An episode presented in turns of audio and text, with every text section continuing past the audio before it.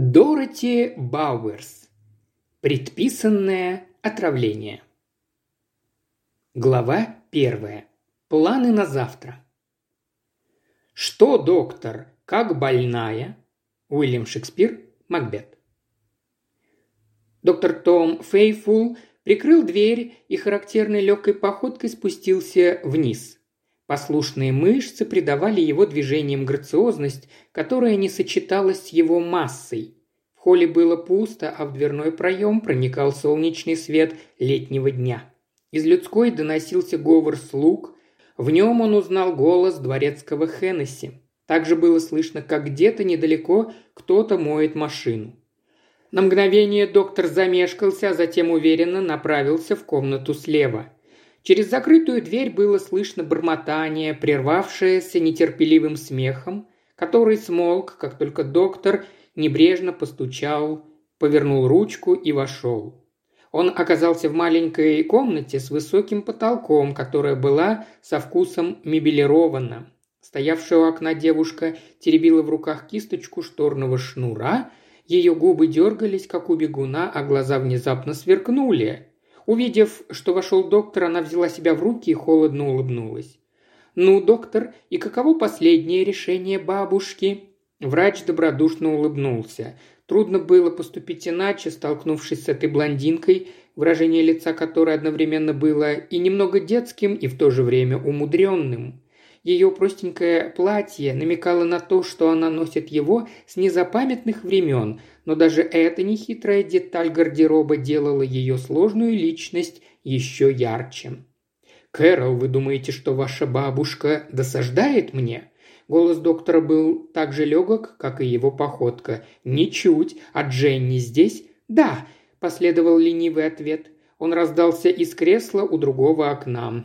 С легким скрипом кресло сдвинулось, и сидевшая на нем девушка отбросила газету, за которой скрывалась вплоть до этого времени. Дженни была смуглой и стройной, синее платье с белым воротником эффектно контрастировало с ее кожей.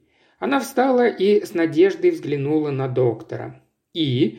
Вы имеете в виду, что не позволите бабуле поступить по-своему? Думаете, ее самочувствие недостаточно хорошо?» Напротив, несмотря на субботние неприятности, она является весьма удовлетворительным пациентом. «Но вы сказали...» – выпалила Кэрол. «Что?» – резко ответил Фейфул. Сунув руки в карманы, он прогулялся к камину, встал спиной к нему и обвел девушек взглядом, слегка приподняв бровь. «Что она не получила, чего хотела?» – закончила Кэрол. «Нет, вы предполагали, что я помешал ей, но нет, я полностью с ней согласен. Нет никаких причин ни против того, чтобы ваша бабушка поднялась с постели, ни против того, чтобы она увиделась с Ренни. Наоборот, если она этого не сделает, то будет в намного более худшем состоянии, чем если поговорит с адвокатом. «Предатель», – коротко прокомментировала Кэрол. Дженни принялась складывать развороченную газету, избегая взглядов обоих собеседников. «Дитя, не глупи!» – неторопливо ответил Фейфул. «Я вряд ли могу настаивать на том, чтобы миссис Лакланд оставалась в постели и ни с кем не виделась просто потому, что вам так удобнее». «Думаю, можете», – парировала Кэрол. «Во всяком случае, вы могли бы быть не так грубы». Она хотела было сказать что-то еще, но Дженни спокойно заметила – «Доктор, вы же не знаете, не перевозбудит ли ее беседа с адвокатом?» Фейфул быстро взглянул на нее, но прежде чем он успел ответить Кэрол, поспешила поддержать последнее заявление. Ну, конечно, все зависит от того, чего она от него хочет, но последние несколько дней она была на взводе от мысли о том, чтобы принять его здесь. Тогда его визит станет лучшим лекарством для ее нервов, отмахнулся доктор. Он резко повернулся к Дженни, которая смотрела в окно на давно увядший ракитник. «У вас есть причины предполагать, что юридические дела могут расстроить миссис Лакланд?» Дженни пожала плечами. «Вполне. Хотя, будь вы одним из нас. Но какой прок?» Она оборвала фразу, почувствовав настроение доктора. «Значит, она хотела бы, чтобы я назначила встречу на завтра?» – спокойно спросила она. Вероятно, но мне кажется, что она уже договорилась с Ренни и просто ждет медицинского разрешения, чтобы подтвердить договоренность. Вот как обстоит дело. Я должен был сказать, что удовлетворен ее состоянием и что не возражаю против посетителя другого, при условии, что она вовремя расстанется с ними и пораньше отправится спать. За последний месяц миссис Лакланд добилась изумительного прогресса, если только не считать минувшие выходные, когда ей внезапно стало плохо. Впрочем, это вызвано отходом от назначенной ей диеты. Хотя временами ей следует соблюдать постельный режим, нет необходимости держать ее постоянно в кровати. «Ну хорошо», – вздохнула Кэрол. «Старая история о Стилле и Харибде. Удерживайте бабулю в спальне и разожгите ее гнев. Или позвольте ей спуститься и разожгите наш». «Не вполне», – коротко заметила Дженни. «Он разговорится независимо от того, в постели она или нет», «Это не в моей компетенции», – ответил Фейфул. «Я лишь могу сказать, что состояние миссис Лакланд улучшилось, и если она будет внимательна к тому, что и когда она ест, то рецидив, как на прошлой неделе, вряд ли повторится. Мисс Буллин, а она видит ее чаще, чем кто-либо еще, говорит, что за последние несколько дней ее настроение значительно улучшилось. «Естественно», – заметила Кэрол, – «такой у нее умысел. Я имею в виду у бабули, не у Эмили. На этот раз». Когда доктор взглянул на нее, она быстро добавила. «О, не стоит так на меня смотреть. Она задумала подлость против Дженни. Все из-за ее молодого человека. Вот ее настроение и поднялось. И предполагаю, что с Ренни она также хочет поговорить по этой причине». Дженни покраснела и собралась было что-то сказать, но Фейфул спросил Кэрол. «И кто же молодой человек Дженни, кинозвезда?» «Да, Карновский. Это было так волнительно, но бабушка обо всем узнала». «С помощью Эмили», – добавила Дженни. На ее смуглых щеках явно проступила краска, она оказалась взволнованной. Выяснив так много, вам лучше узнать и наш ужасный секрет. Этим вечером Эмили вышла поразвлечься на картину с Яном Карновским. Приходите в кинотеатры на «Черную арку». Лучший фильм нашего времени», – хихикнула она. И Ян самолично сходит с экрана и приезжает сюда поужинать с Дженни. Разве не драматично? «Скорее, слишком мелодраматично», – угрюмо парировал доктор. «Разве это не излишняя бравада?» Он обернулся к Дженни. «Нет, в самом деле нет. Ян предпочел бы свозить меня куда-нибудь, но я должна проводить вечера дома, ведь я могу понадобиться бабуле в любой момент. И если вас в этот момент нет на месте, то это ужасно», – добавила Кэрол. «Ясно», – коротко заметил доктор, пользуясь скорее профессиональным тоном. Он собрался уходить конце недели загляну попрощаться. Мой заместитель прибудет в понедельник». «В Шотландию не так ли?» – равнодушно спросила Дженни. «И надолго?» «Всего на две недели. Горные ручьи и немного рыбалки. Просто благословение во время такой жары». Уходя, он заметил белизну щек Кэрол. Она скручивала в трубочки опавшие лепестки роз из вазы. «Кэрол, вы выглядите так, словно вы не в порядке», Девушка резко покачала головой. «Это все от жары», – коротко пояснила она. «Так всегда бывает, если солнце палит больше недели. Я в полном порядке». Как бы в подтверждение тому, что она здорова, девушка подбежала к двери и широко распахнула ее, прежде чем доктор успел это сделать. «Ой!» Маленькая пухлая горничная, стоявшая за дверью, ахнула и слегка покачнулась. Фейфул изумленно взглянул на ее конфуз, вышел в холл и надел шляпу. Он услышал гневный возглас Кэрол «Хейти!» и начало поспешных оправданий от провинившейся. Затем он взглядом попрощался с Дженни и вышел. Стоя на лестничном пролете, окруженном маленькими кирпичными колоннами, доктор Фейфул несколько секунд задумчиво смотрел на знакомую дорожку к железным воротам. В разгаре июльской жары дом, тропинка и даже увядшая трава газона приобрели сонный шарм спящего кота. Несмотря на усталость, отпечатавшуюся на лице доктора, врач чувствовал и удовлетворение от проделанной работы. Он спустился по тропинке на площадь, где солнце опаляло старые кирпичи, а ряды платонов неподвижно стояли, изнывая от жары такой обстановке мысли о шотландских ручьях и туманах казались несбыточным миражом, настолько велика была пропасть между этим миром и тем. доктор привык ходить к Лакландам пешком. Его собственный дом находился всего в десяти минутах ходьбы, и если у него не было необходимости нанести еще ряд визитов, то не стоило брать машину. Сократив путь, пройдя через кладбище, он попадал практически к собственному порогу. Он любил прогуливаться, и прогулки по Минстер-бриджу составляли часть его досуга. Он был того типажа, что местные дамы называют представительным мужчиной, и осознавал это. Шесть лет назад доктор Фейфул преуспел в медицинской практике своего отца. Они пять лет были партнерами и делили ее.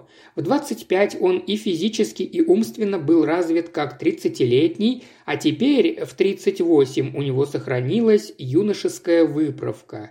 Он и правда прибавил в весе, и его красивое крупное лицо приобрело усталые черты, но улыбка, лидерские качества и театральные брови над сверкающими черными глазами остались без изменений и делали его самым привлекательным мужчиной в городе и силой, с которой нужно считаться – Возможно, это немного странно, но его собственный интерес к противоположному полу находился в пределах профессиональной деятельности, отчего в глазах женщин он становился еще привлекательнее. Он оставался холостяком, несмотря на все попытки спасти его от этого статуса. Хотя он и не проявлял особой привязанности к детям, но прекрасно находил к ним подход.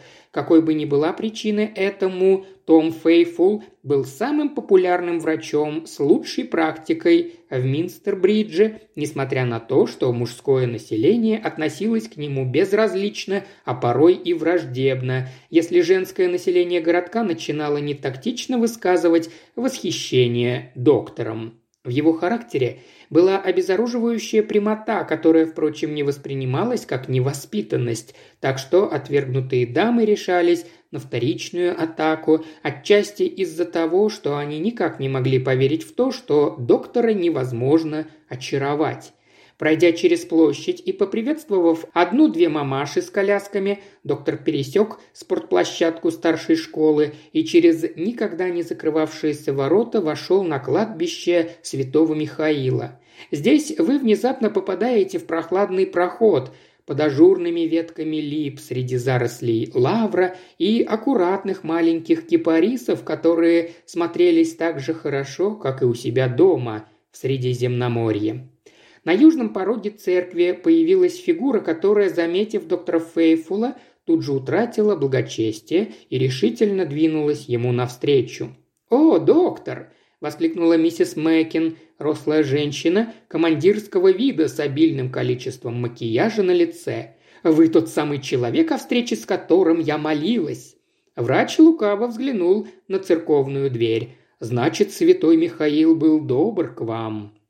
«Ну-ну», Леги попрекнула доктора, приняв, как ей казалось, надутый вид. «Конечно, я имела в виду, что собиралась отправить вам приглашение, но мне нравится видеть людей лично и заставлять их обещать прийти. Это дает мне уверенность, что так и будет. Вечеринка в моем саду в следующую среду, вернее, через две недели. Знаете, в помощь местному отделению Лиги наций. Мы надеемся, что осенью мы добудем по-настоящему хороших лекторов, которые расскажут нам о положении в мире и попытаемся, как говорит миссис Уитли, привлечь больше людей, запустив что-то живое и интеллектуальное, что привлечет внимание и великих, и малых. Ну, понимаете, о чем я? Мистер Уитли получает так мало поддержки и признания. «Да-да, жаль, но я боюсь», – начал было доктор Фейфул. «О, я прошу о немногом, и у нас будет отличная программа, например, поединок на теннисном корте, а также...» «Но, сударыня, простите, меня не будет», – доктор прервал ее словоизвержение. «О, нет, вы будете», – весело объявила миссис Мэккин, повысив голос, чтобы закрепить уверенность.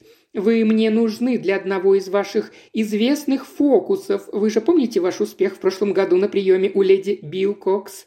И это не так уж сложно, а удовольствие гостям будет доставлено огромное. А если я смогу пообещать людям такое развлечение, то это хорошо увеличит наш фонд. Ну, доктор!» Ее голос опустился до хрипотцы, которую она применяла к таким импозантным жертвам, как доктор. «Мы знаем, как вам нравится повторять, что вы не можете удостоить наши скромные начинания. И от этого мы еще больше желаем вашего присутствия. А на этот раз «Да, на этот раз», – вставил доктор, надеясь, что утверждение, с которого он начал, позволит ему высказаться. В день вашей вечеринки меня не будет в Минстер-Бридже. Что поделаешь, миссис Мэккин?» Он развел руками. «Бедный врач должен время от времени брать отпуск, и я с нетерпением дожидаюсь его. В понедельник прибудет мой заместитель, а я удалюсь. Мне жаль, что все сложилось так неудачно». «О, но доктор!» – запричитала миссис Мэккин. «Я рассчитывала на вас. Да, все неудачно сложилось, но это же ненадолго. «Всего на две недели», – ответил Фейфул. «Спасибо за приглашение. Конечно, я был бы рад помочь, но, возможно, доктор Рилли знает какие-нибудь трюки». Он приподнял шляпу и удалился. Миссис Мэкин обескураженно хихикнула, отчасти выражая признательность за оказанное сожаление и отчасти от разочарования. Доктор Фейфул мог бы убедиться – заметь он явно недоброжелательный взгляд, которым она окинула его на прощание. «Толстая кошка», – беззлобно подумал доктор и перекинулся взглядом с мраморным херувимом, разглядывавшим его из-за кустов. Доктор прошел по дорожке до западной стороны Нефа и через минуту вышел с территории кладбища через ворота, над которыми свисали ветви каштана.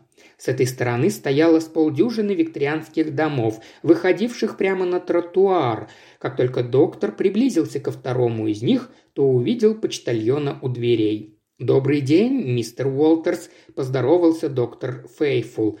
«Добрый день, сэр», – весело ответил симпатизировавший доктору Уолтерс. «Очень добрый». И почтальон спустился с крыльца. Доктор Фейфул тихо вошел в свой дом. Закрыв дверь, он обернулся к громоздкому деревянному почтовому ящику и открыл его. Но прежде чем он увидел или дотронулся до содержимого, его охватило острое предчувствие насчет того, что именно он обнаружит внутри. Там было только одно письмо. Едва взглянув на него, доктор сунул его в карман и, повесив шляпу на место, поднялся наверх, вымыть руки. К тому времени, когда он спустился, не было нужды звонить к чаю. Миссис Бейтс, его суетливая, но умелая маленькая экономка, услышала, что он пришел, и принесла поднос, как только он вошел в гостиную. «Хорошая чашка чаю – лучшее лекарство, не так ли?» – заметила она. «Я всегда говорю, что, находясь в 30 милях от Лондона, мы чувствуем городскую жару». Она бросала свои фразы, обращаясь скорее к комнате, чем к доктору. Экономка знала о том, что врачу не нравится беседовать, когда он приходит, чтобы подкрепиться. Фейфул рассеянно согласился, и она удивилась сильной усталости на его лице.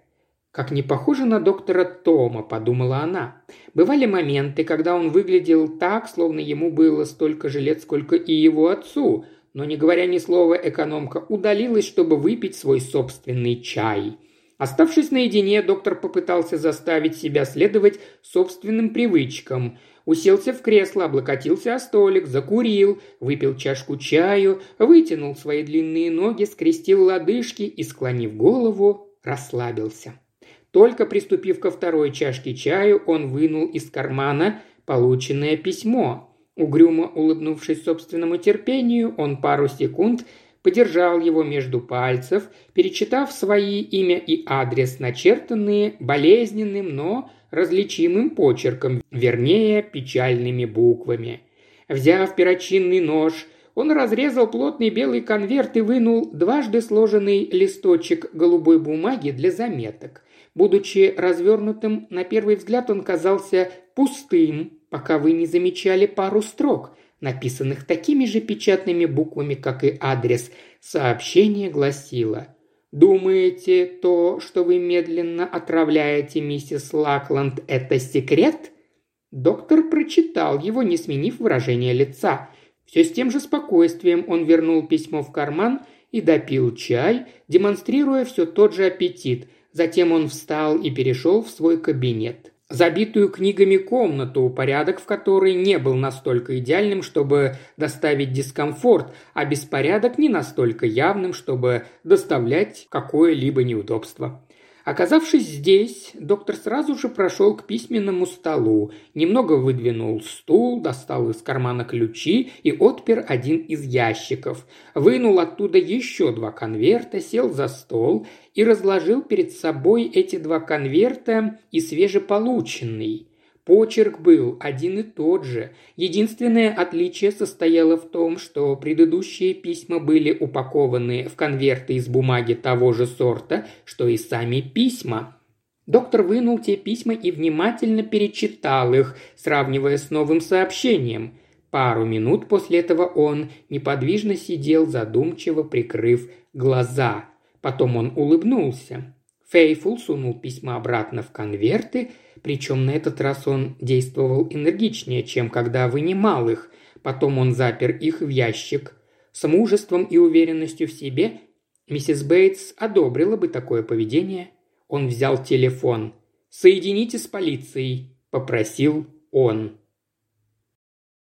Уважаемый слушатель, ты прослушал ознакомительный фрагмент аудиокниги. Желаешь продолжить слушать аудиокнигу? Тогда подписывайся на канал Ильи Кривошеева на Бусте. Ссылка на канал в описании.